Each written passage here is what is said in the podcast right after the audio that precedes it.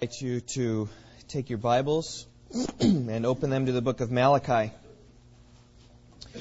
As a church, the uh, pattern of our teaching on Sunday mornings primarily is uh, exposition.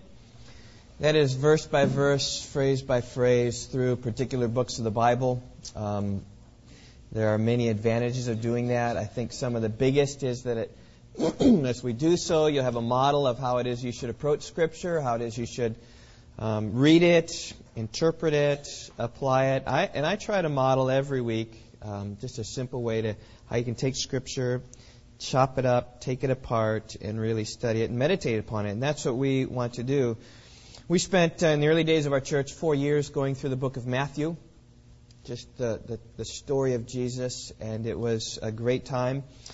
After that, we did a survey of the Pentateuch for a couple months, and then recently we've been in Colossians the last nine months, and then we took a month, month and a half or so to mine some truths from Philemon. Excuse me. And this morning we begin the, the book of Malachi. In case you're wondering, I think we're going to spend about two months in this book. I, I charted some of my messages out this week, and I think about seven or eight messages will take us all the way through Malachi. Before we actually get into the book, though, I want to give you an introduction which will, trust me, lead, lead into the book. I want to tell you about what happens in the life of many organizations or, or movements or institutions. Uh, there's lots of phases, oftentimes, that institutions go through. The first phase is that the institution or movement will fight for the cause. The cause isn't there. They need to bring awareness to it. They fight for it. The second phase that uh, institutions and organizations go through is that they enjoy the cause. The third phase they go through is that they become complacent to the cause. And the last phase they go through is that they forget the cause altogether. Let's think about this. The first generation fights for the cause because survival's at stake. If the cause is not proclaimed and believed and taken on and taken hold of, the organization simply won't exist. Nobody will know about the organization, nobody will know about the cause, and the movement will die. The second generation, though, enjoys the cause because there are oftentimes great blessings there to enjoy. Because the first generation has fought the battles, and now the battles are over.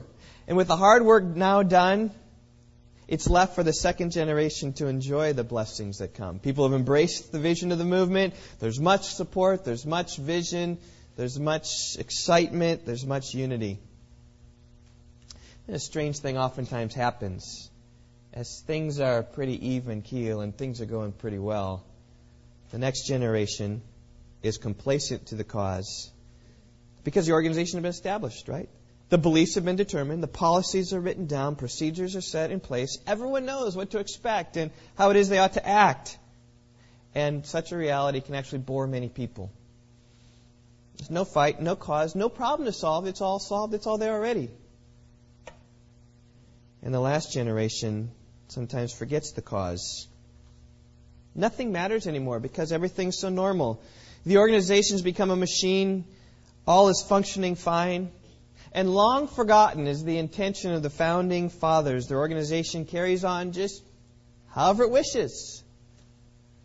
Now, I know that these are broad generalizations, and you can't pigeonhole every organization or movement into these phases or generations. And sometimes there's a, a, revival that brings them back from the third phase, from complacency to, again, you fight for it a little bit and then they enjoy the blessing. And there's, there's some movements in here, but oftentimes as organizations get older, the chance is great that they have lost the original purpose of what it is that they are doing.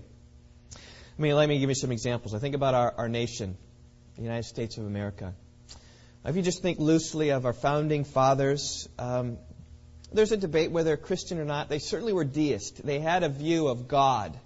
And they had a view of God, and they had a view of morality, which was right as well. Uh, I think that uh, the Pledge of Allegiance says as well one nation under God with liberty and justice for all. And in the early history of our nation, think about the number of people that, that fought for the cause of the United States of America. The Revolutionary War, people lost their lives. Even as recently World War I, World War II, people lost their lives for our nation.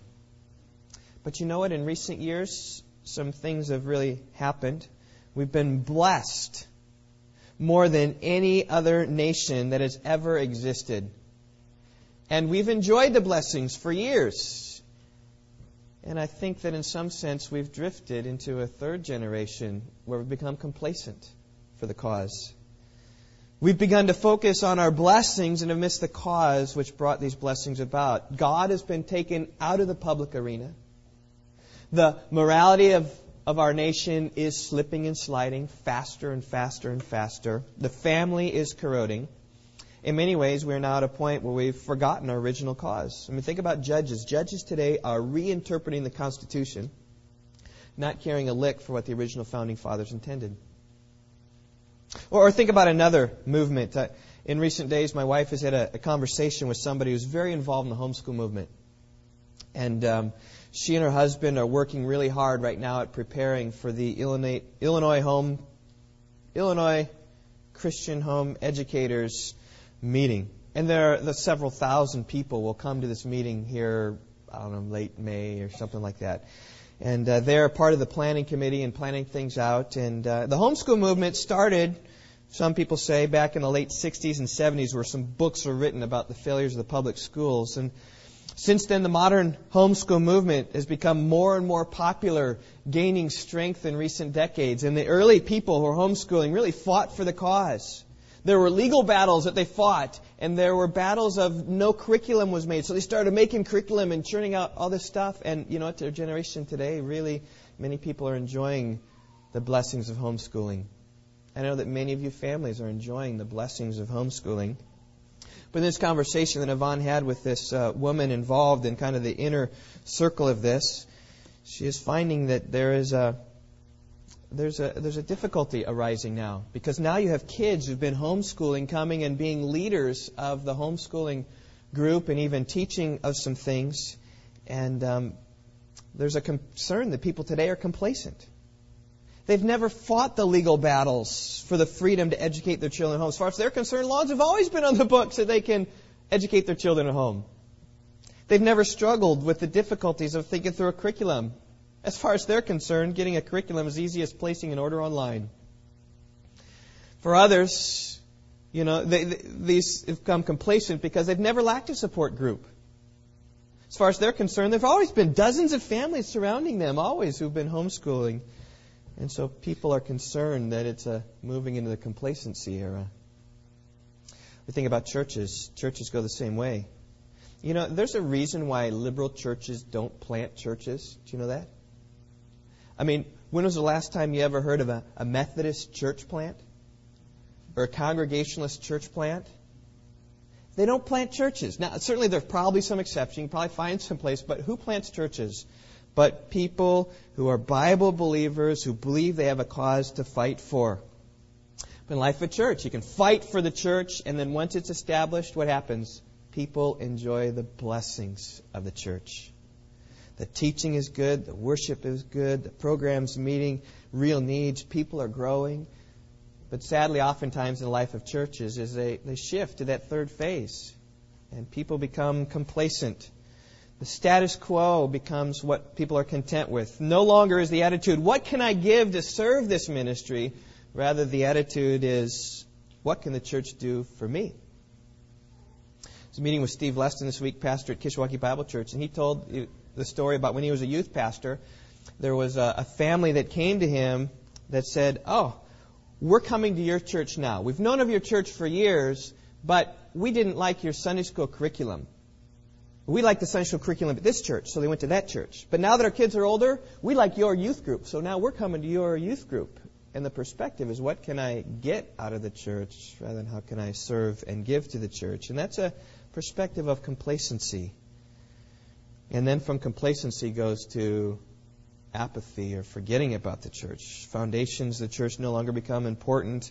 Foundations are forgotten. The church becomes outward form with, li- with uh, little purposes, and churches become liberal. Church history bears that out. That's happened time after time after time again. In fact, one man I know of said tongue in cheek that conservative churches shouldn't build buildings because the liberals are going to take over anyway. Building buildings for liberals to take over. That's putting forth the same idea. Is that churches are drifting and they're they're getting to a place where, you know, everything they started from left. And that's by the way why there's always need for new churches to be started because churches are always drifting. Now, I say that by way of introduction to the book of Malachi because people in the days of Malachi were on this trajectory to the final stage of forgetting the Lord. They had fought for the truth, and I'm going to show you how they'd fought for the truth. They had enjoyed the blessings of God. I'm going to show you how they enjoyed the blessings. They became complacent with God, and I'll show you that. And eventually they are reaching the point in Malachi where they've forgotten God. My message this morning is entitled Do Not Forget the Lord because that is what Malachi teaches us. Let's begin this morning by looking at verse 1. And that's I didn't intend to get through verse 5, but verse 1 is is important to look through for the purposes of introduction. Simply says this, the oracle of the word of the Lord to Israel through Malachi. the oracle of the word of the Lord to Israel through Malachi. Third time's a charm, right? The oracle of the word of the Lord to Israel through Malachi. I just want to pick different things from this passage. My outline's simple. The recipients, the writer, the message, and the application. You want to write those down, you write those right down in your notes. The recipients, the writer, the message, the application. First, we see the, the recipients. Verse 1 simply says this To Israel. Now, the history of Israel was a long one. It began by the calling of Abraham from Ur of the Chaldeans around 2000 BC. The whole Old Testament that we have is devoted to telling the story, really, of God's dealings with the Israelites and the Israelites and their dealings with God. And we don't have time this morning to go into all the depths of all the ups and downs of history, though next, next week, really, we will, because we'll see the faithful loving kindnesses of the Lord next week. But we need to pick up on the hi- recent history of what took place in the days of Malachi. I want to give you four facts about their history. Fact number one, they'd fought for the Lord. They fought for the Lord. The people of Israel had been exiles in the land of Babylon for 70 years. Longing to get back in the land, they were sorrowful that they were in Babylon. They wanted to come back, and miraculously, by the hand of God, Cyrus, king of Persia, issued a decree in 538 BC, and he proclaimed, Whoever there is among you of all his people, may his God be with him. Let him go up to Jerusalem, which is in Judah, and rebuild the house of the Lord, the God of Israel. Here was a, a Persian governor saying, All of you exiles who want to go back and rebuild the temple, whoever wants to go, go back, and I will even fund some of it. And so 30,000 people went back into the land, lived in Jerusalem with the task of living there and rebuilding the temple. But the enemies of Judah and Benjamin rose up and they stopped the work. And there was opposition to the work. You can read about it in Ezra chapter 4 and chapter 5. And, and they said, You can't build this. They said, Yes, we can. And they went back to get the decree from Cyrus, and it comes back, and they built. And, and for 21 years, they fought for the Lord in trying to build the temple. Finally, the temple was completed, and on that day, you can imagine, after 21 years of fighting, the sons of Israel, the priests, the Levites, the rest of the exiles celebrated the dedication of the temple of God with great joy. Ezra 6:16 and, soon after they got the temple built up, they realized they didn't have enough uh, Levites, and so Ezra went back to Babylon and said, Hey, who are more Levites who can come and perform all the priestly duties of everything? And it was a time of great excitement because the first generation had fought for the, for the Lord. At this point, the people of Israel began a season to enjoy the Lord. It's a second, second fact about Israel. A man named Ezra Ezra 7, verse 10, he'd set his heart to study the law of the Lord and to practice it and to teach its statutes to all Israel. He came to Jerusalem to teach. And in fact, this is amazing. He was under the mandate of King Artaxerxes to make sure that the law would be taught in Jerusalem. Listen to Ezra 7. You, Ezra, this is a pagan king, according to the wisdom of your God, which is in your hand, appoint magistrates and judges, that they may judge all the people who are in the province beyond the river, even all those who know the laws of your God, and you may teach anyone who's ignorant of them. Whoever will not observe the law of, the, of your God and the law of the king, let judgment be executed upon him strictly, whether for death or for banishment or for confiscation of goods or for imprisonment. They had divine authority to, to press the teaching. If people didn't obey, they had the authority of the king to say, you know what, why don't you guys just leave Jerusalem because we are a theocracy here. And Israel enjoyed the great blessings of God. I think one of the most moving chapters in all the Bible is found in Nehemiah chapter 8, when, when all the people gathered together at the one square at the fish gate, at the water gate rather, and they asked Ezra the scribe to bring the book of the law of Moses, which the Lord had given to Israel, and they, they constructed this wooden platform so he could stand high above all the people. And then Ezra, it says in Nehemiah 8, 2 and 3, from early morning until midday he read from the law and all the people were attentive to the law. It was just, you know, the temple been built, Ezra had come back, we're going to teach, and they taught an all day seminar reading from the law, and it says even as the law was read, it was explained so they understood the reading. They were enjoying the Lord, enjoying the truth. And soon afterwards, though, a third fact came along. Can you guess what it is? They became complacent with the Lord. They began to be involved in great sin, not caring about all that Ezra and his disciples had taught him, taught them. The sin began with the priests and then continued down through the people. The priests neglected their duties.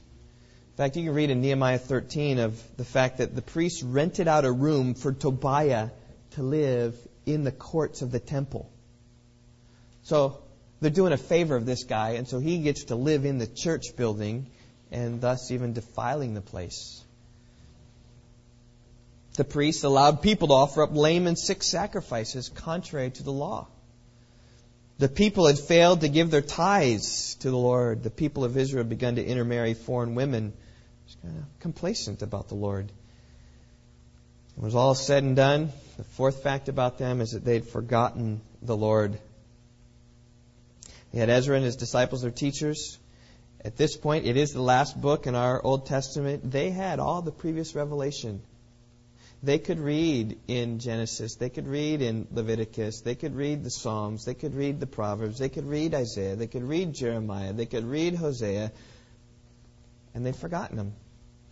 They'd not become attention, paid attention to any of it. And that's the book of the context of, it's the context of the book of Malachi though this generation of people, and, and actually it, it happened over a span of about 100 years, maybe we're guessing, they came into the land fighting for the truth and then enjoying the Lord. They became complacent to the Lord and forgot the Lord. And this is the book of Malachi. And so at this point, really what I want to do is, is uh, survey for you the book of Malachi by showing the different ways in which Israel had forgotten the Lord. And throughout the book, God makes his perspective known, and then Israel responds by saying, How's that true? Because they, they'd miss the Lord. You know, it's, it's a little bit like this game we sometimes play in our family. Maybe you guys know it. It's called Who Stole the Cookies from the Cookie Jar? You guys ever play this game?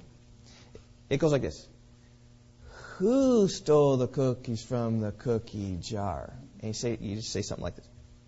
Carissa. Carissa stole the cookies from the cookie jar. Yes, you. Then who? Mom stole the cookies from the cookie jar. And it'd go on and on. And he'd just bounce around. And, and the idea there's, who, me? No, it couldn't be me. Well, that's exactly what Israel says in these questions that God answers them. And these, these, these questions come again and again. In fact, there are seven of them. Two of them are real close together. And if you write in your Bibles, like I would really encourage you to, is, is, is write in them, write a big box around the questions that Israel asks. Because these questions form the structure of the book of Malachi, and they will guide and determine my next messages over the following weeks as we look at each of them. Right? Look at chapter 1, verse 2. Malachi says this I have loved you, says the Lord. There's the statement I've loved you, Israel. And Israel says, Couldn't be. How have you loved us? These people were ignorant of the love of God. Though God had blessed them in many ways to protect them in exile, though God had, in the context here, shown his love by fighting against their enemies, they questioned his love for them. They had forgotten the truth of Jeremiah 31, verse 3 I have loved you with an everlasting love. Therefore, I have drawn you with loving kindness. They'd forgotten. Well, the next who me comes in uh, verse 6. Look at there. God says this, a son honors his father and a servant his master. Then if I am a mas- if I am a father, where's my honor? If I am a master, then where is my respect, says the Lord of hosts? O priests who despise my name. But you say, Who, us? How have we despised your name? God says, You're presenting defiled food upon my altar. But you say, How have we defiled you?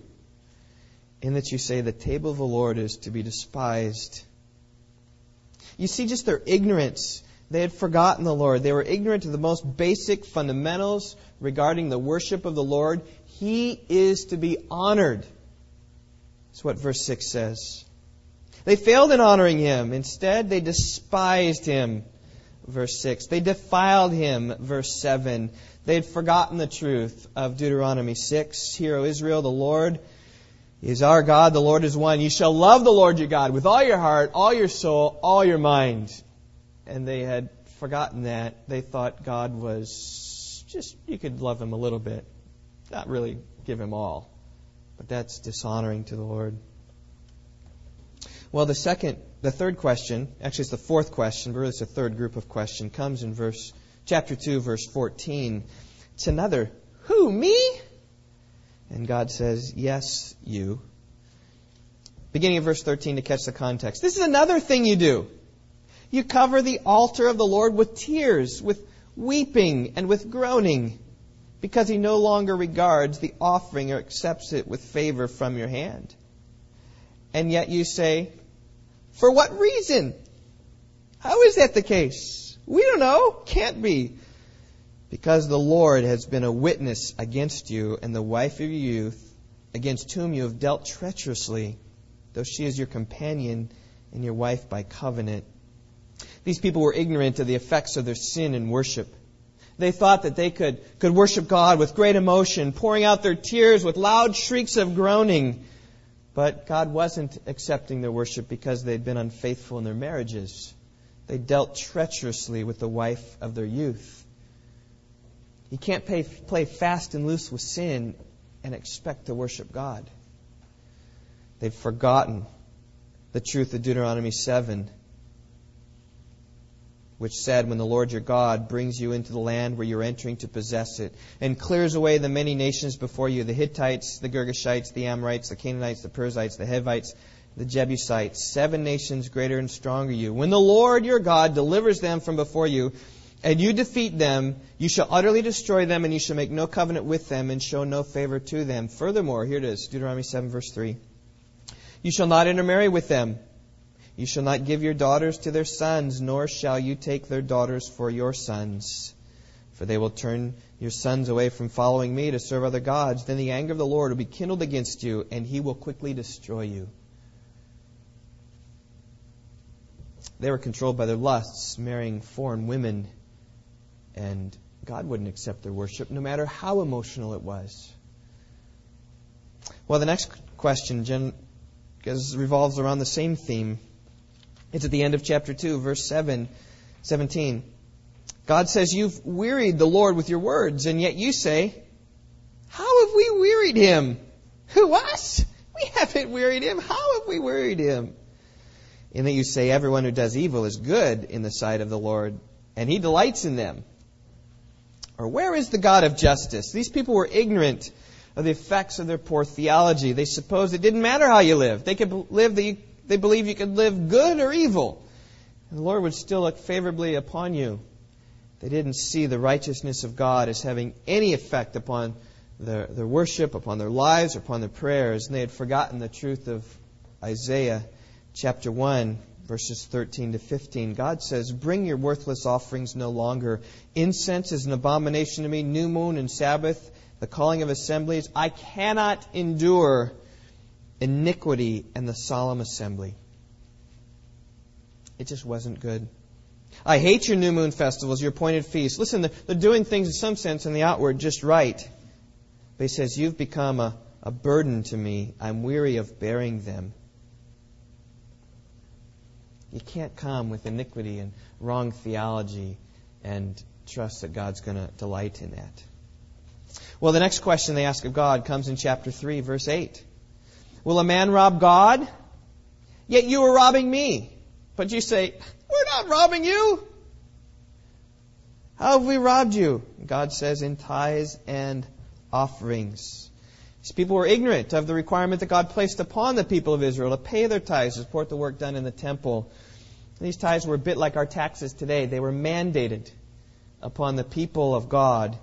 It was integrated into the framework of the society to support the temple, but rather than supporting the temple with their tithes, they became thieves instead, withholding from God what was due him and robbing God They'd forgotten the truth of Numbers 18, verse 21. To the sons of Levi, behold, I have given all the tithe in Israel for an inheritance in return for their service in the tent of meeting. They weren't supporting the Levites as they were mandated from God. And God alerted them of that and said, This is not good. Well, the last indictment comes in chapter 3, verse 13. It says, Your words have been arrogant against me, says the Lord. Yet you say, Who us? What have we spoken against you? These people were ignorant in the ways of God. They thought that their service to the Lord was in vain. You can see that there in verse 14. They thought it was useless to serve the Lord because others who denied him were walking securely. They said, What use is it to follow the Lord then? And they'd forgotten that glorious psalm, Psalm 73, where Asaph had the same trouble. He saw the prosperity of the wicked and thought that he had kept his heart pure in vain. What did Asaph do, you remember? He perceived their end, and he saw that the Lord places them in slippery places, and he cast them down to destruction. They'd forgotten that. They'd departed from the Lord. Well, that's the book of Malachi. It's a book written to a people who had known great blessings of God, but had forgotten his ways and thus incurred the judgment of God. Well, that's the recipients of the book a disobedient people who'd forgotten the Lord. Let's look now at the author. It says back in chapter 1, verse 1 the oracle, the word of the Lord to Israel through Malachi. Now, some have pronounced this name Malachi and called him the great Italian prophet, but that's not how you pronounce his name. It's Malachi. Okay, comes from two Hebrew words, really Malak, is the one, which means messenger, and the, the yod, the I at the end, is a personal pronoun, my. It's my messenger. Now, this name, Malachi, my messenger, is the only time it appears in the Bible, is just right here. It's a, it's a proper name. We don't know anything else about Malachi other than what we know right here. But we do know that he was a messenger. Malak, you know, common word for messenger. It's a messenger of God. It's a messenger of disaster in the case of Job. You remember when the, the messenger came after his family had been destroyed? These were messengers. These were malaks that came.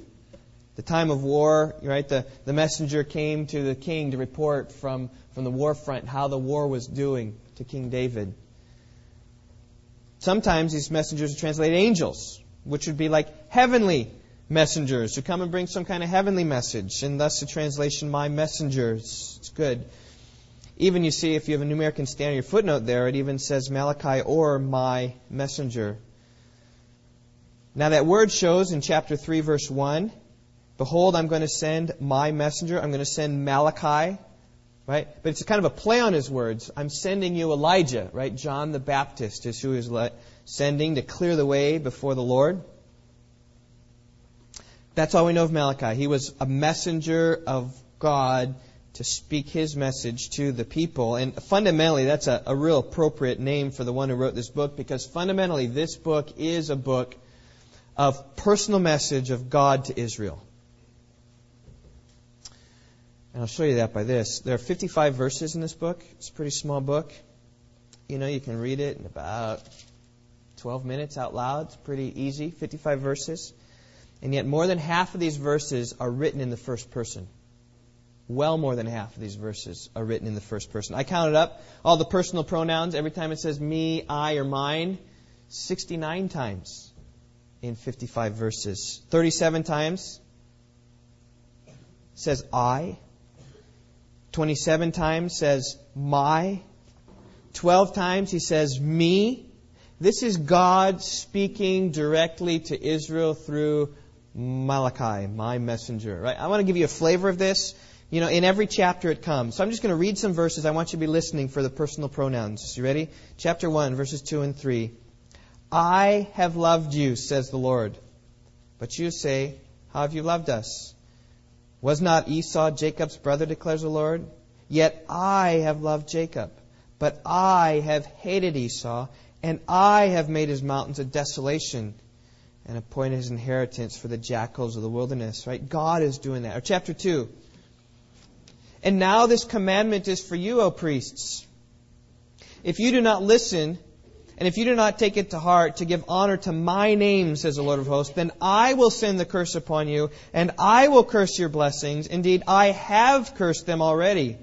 But you are not taking it to heart. Therefore, I am going to rebuke your offspring, and I will spread refuse on your faces, and the refuse of your feasts, and you will be taken away with it. Then you'll know that I have sent this commandment to you, that my covenant may continue with Levi, says the Lord of hosts. My covenant with him was one of life and peace. I gave them to him as an object of reverence, so he revered me and stood in awe of my name. You getting the flavor here? It is God speaking first person to the people of Israel. Chapter 3, 10 and 11.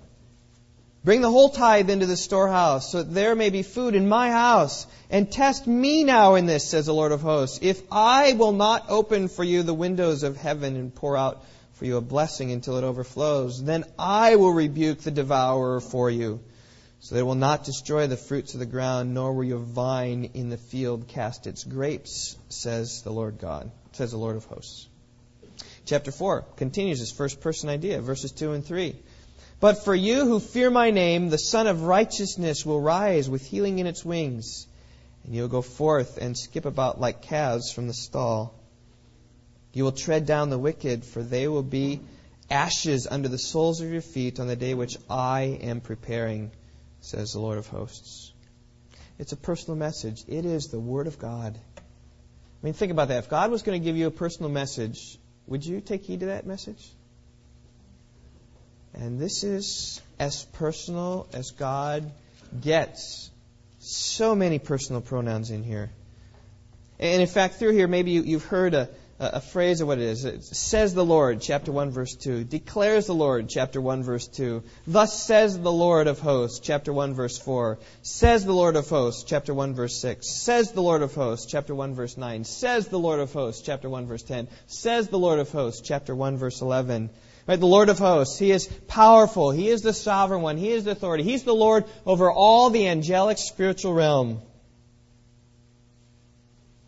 If you had a message, a personal message from George W. Bush, would you listen to it? I think you would. It's a personal message from the Lord through Malachi to Israel. That's exactly what chapter 1, verse 1 says the oracle of the word of the Lord to Israel through Malachi. We've seen the recipients, Israel. We've seen the author, Malachi. Now let's look at the message. I think you've probably detected this a little bit from the words I've said. The message this morning, the message in Malachi is heavy. It is heavy. I remember in the days of my generation, that word being used sometimes. Someone would say some profound truth or something that was hard and diff- difficult and maybe you can relate. Says man that was heavy dude. Right? You know what i'm talking about? And, and i would guess in the uh, the culture of today that's probably the same right that's heavy man. Right? That's just it's just weighty. That's a that's a weighty truth. And you know what? That's exactly what malachi is. Look there. It says it's the oracle Again, in the New American Standard, there's a good footnote there. It says literally the burden. And you all know what a burden is. The burden is something heavy that comes upon your shoulders. It's Atlas lifting up the world. It is a burden. And Malachi had this burden upon him that he needed to take and put on the people of God. It was his burden. It was weighing upon him. In fact, the New King James translates it right. It's called the burden of the word of the Lord to Israel. And as he wrote this message down, as he preached this message to Israel, the burden got off his back. Now, it's interesting when you see this word oracle, burden, being used throughout the Old Testament. It's used many times. Um, Isaiah used it almost a dozen times. He had a burden concerning Babylon, had a burden concerning Moab, had a burden concerning Damascus, had a burden concerning Edom, had a burden concerning Arabia, had a burden concerning Tyre. And all of them, as you read through Isaiah, they're messages of condemnation. It's condemnation, it's condemnation, it's condemnation, it's condemnation. That's what an oracle is. Jeremiah had a burden to bring. It was a message, Jeremiah 23, of punishment. It was a message of abandonment, right? Judgment coming upon the people. God says, I am abandoning you. That's the oracle. Nahum had a burden to bring against Nineveh. It was a message of coming judgment. Habakkuk had a burden to bring the people of Judah. It was coming destruction. And Malachi is no different. It's a message of judgment from the Lord. And you need to say, okay, why is this judgment coming? Well, because the recipients of this letter were a wayward people in need of serious correction. And Malachi is coming bringing that correction. God himself evaluated the people of Israel. It wasn't good. They'd forgotten the Lord. And so he's going to bring the only message that's appropriate. Judgment was coming. Well, before you start getting downcast, you think, oh man, it's going to be two months of judgment. Just, this is going to be bad. Well, let me let me encourage you by a little bit because there's there's hope in Malachi. I always want to preach with hope. I always want to preach with hope, and there is hope. If you look at the end of chapter three, verse sixteen, there's hope to people. It says, "Those who feared the Lord spoke to one another." There was a remnant here in Israel, these people who feared the Lord, and the Lord gave attention. In the midst of judgment, he, he gave attention and saw these people who feared the Lord, and he heard it, and a book of remembrance was written before him for those who fear the Lord and who esteem, esteem his name. People had forgotten the Lord, but those who feared the Lord, God remembered them. That's this book of remembrance. There is hope there. There's hope for those who fear the Lord. Chapter 4 contains hope. Look at verse 2. But for you who fear my name, the Sun of Righteousness will rise with healing in its wings, and you will go forth and skip about like calves in the stall. So it's not all doom and gloom. Yes, it is a message of judgment, but for those who fear the Lord and walk in His name, they can anticipate great blessings to come. And see, God always blesses those who fear His name. Those who see God for who He is, His, his majestic, transcendent, ma- awesome, holy Creator. Right? When we see God as that, the only response is to fear the Lord. Right? Those who don't fear the Lord, right? the fool says in his heart, there is no God. The fear of the Lord is not in his heart. But those who know there's a God and understand his awesome character will fear the Lord, will, will bow the knee in repentance and faith and trust to him. Right? Those who fear the Lord will see their sin and will see that, even as uh, the song said today, Lord, um, my strength indeed is small. And God says, child of weakness, watch and pray and find in me your all in all. That is who we are. We are weak before a sovereign, holy God. We are sinful and we need forgiveness, and we find that forgiveness in Christ, and there is great hope, and God remembers us, and God restores us. So there is hope in this passage. The hope is that all who call upon the name of the Lord will be saved. And even if you're living in the midst of, of pagan people who have forgotten the Lord and who are going after idols and who have forsaken their marriages and who are offering up lame sacrifices and who are doubting the goodness and justice of God and who are defiling Him and profaning Him, even if you're surrounded by people like that, like righteous Lot, you can fear the Lord, call upon His name, and be saved and protected. So even when this judgment comes, there is, there's hope. Well, we've seen the recipients, the author, the message. Now let's look at the application. I think we need to work a little bit upon this because the application to us doesn't come direct. Okay, you need to understand that. That we are not like Israel today. At least I hope not. We've not forgotten the truth. We've not abandoned God. Uh, I don't believe, chapter 1, verses 2 through 5, that we have forgotten the love of God like the people of Israel did. Chapter 1, verse 6 through chapter 2, verse 9, I don't think that we've forgotten how to honor the Lord with our worship. Chapter 2, verses 13 to 16, I don't think that we've forgotten the importance of righteousness in our worship. Chapter 2, 17 through 3, 7, I don't think that we've denied the justice of God. Chapter 3, verses 8 through 12, I don't think that we have robbed the Lord in our giving. Chapter 3, 13 to 15, I don't believe we've spoken against the Lord like these people did. It's vain to serve God. We would say, you know, it is worth it to fear God. 1 Timothy says, Godliness is profitable for all things but you know what? There may be some tendencies of each of us toward this way. There may be a tendency for us as a church to drift there, and these will be good reminders of us of the judgment that will come upon us if we get there. And you know what? It may be the case that some of you are there. And if you're there, you need to take heed. But for those of you who aren't there, here's the application. We need to learn by way of warning this book pictures the tragic results of a disobedient group of people. And we need to learn that that can be us if we continue in those ways. Does that make sense what I'm saying? Look at their end and realize that's not the path you want to be going down because that's the end. I remember when I was in high school seeing these commercials on television where they held an egg. Maybe you remember these commercials. And they said, This is your mind. And they had a frying pan. And what they say, this is drugs. And then they broke the egg and put it in there. And then what they say? This is your mind on drugs, fried.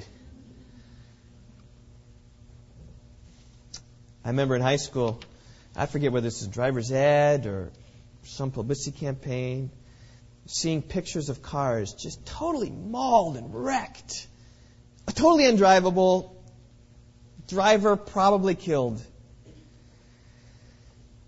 And I was told this car was wrecked in a teenage drunk driver.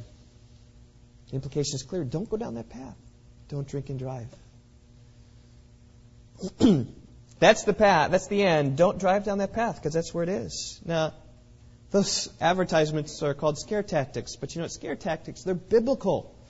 Malachi should be a scare tactic to us. But think about the book of Proverbs. Solomon says, I passed by the field of the sluggard, the vineyard of the man lacking sense, and behold, it was completely overgrown with thistles. Its surface was covered with nettles, and its stone wall was broken down.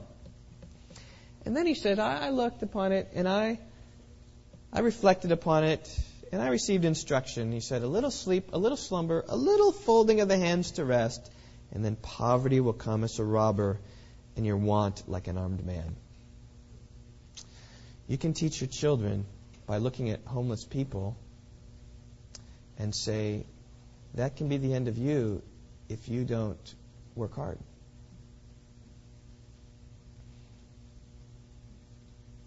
Laziness may well lead to poverty. So work hard so you don't have a barren field, but rather a fruitful crop. So you can provide for yourselves, right? That's arguing from the end. That's the end. Be warned today so you don't go down that path. Solomon again in Proverbs 7 talked about the time he's looking out of the window and noticed a young man lacking sense down there. He saw this woman coming by who was boisterous and rebellious.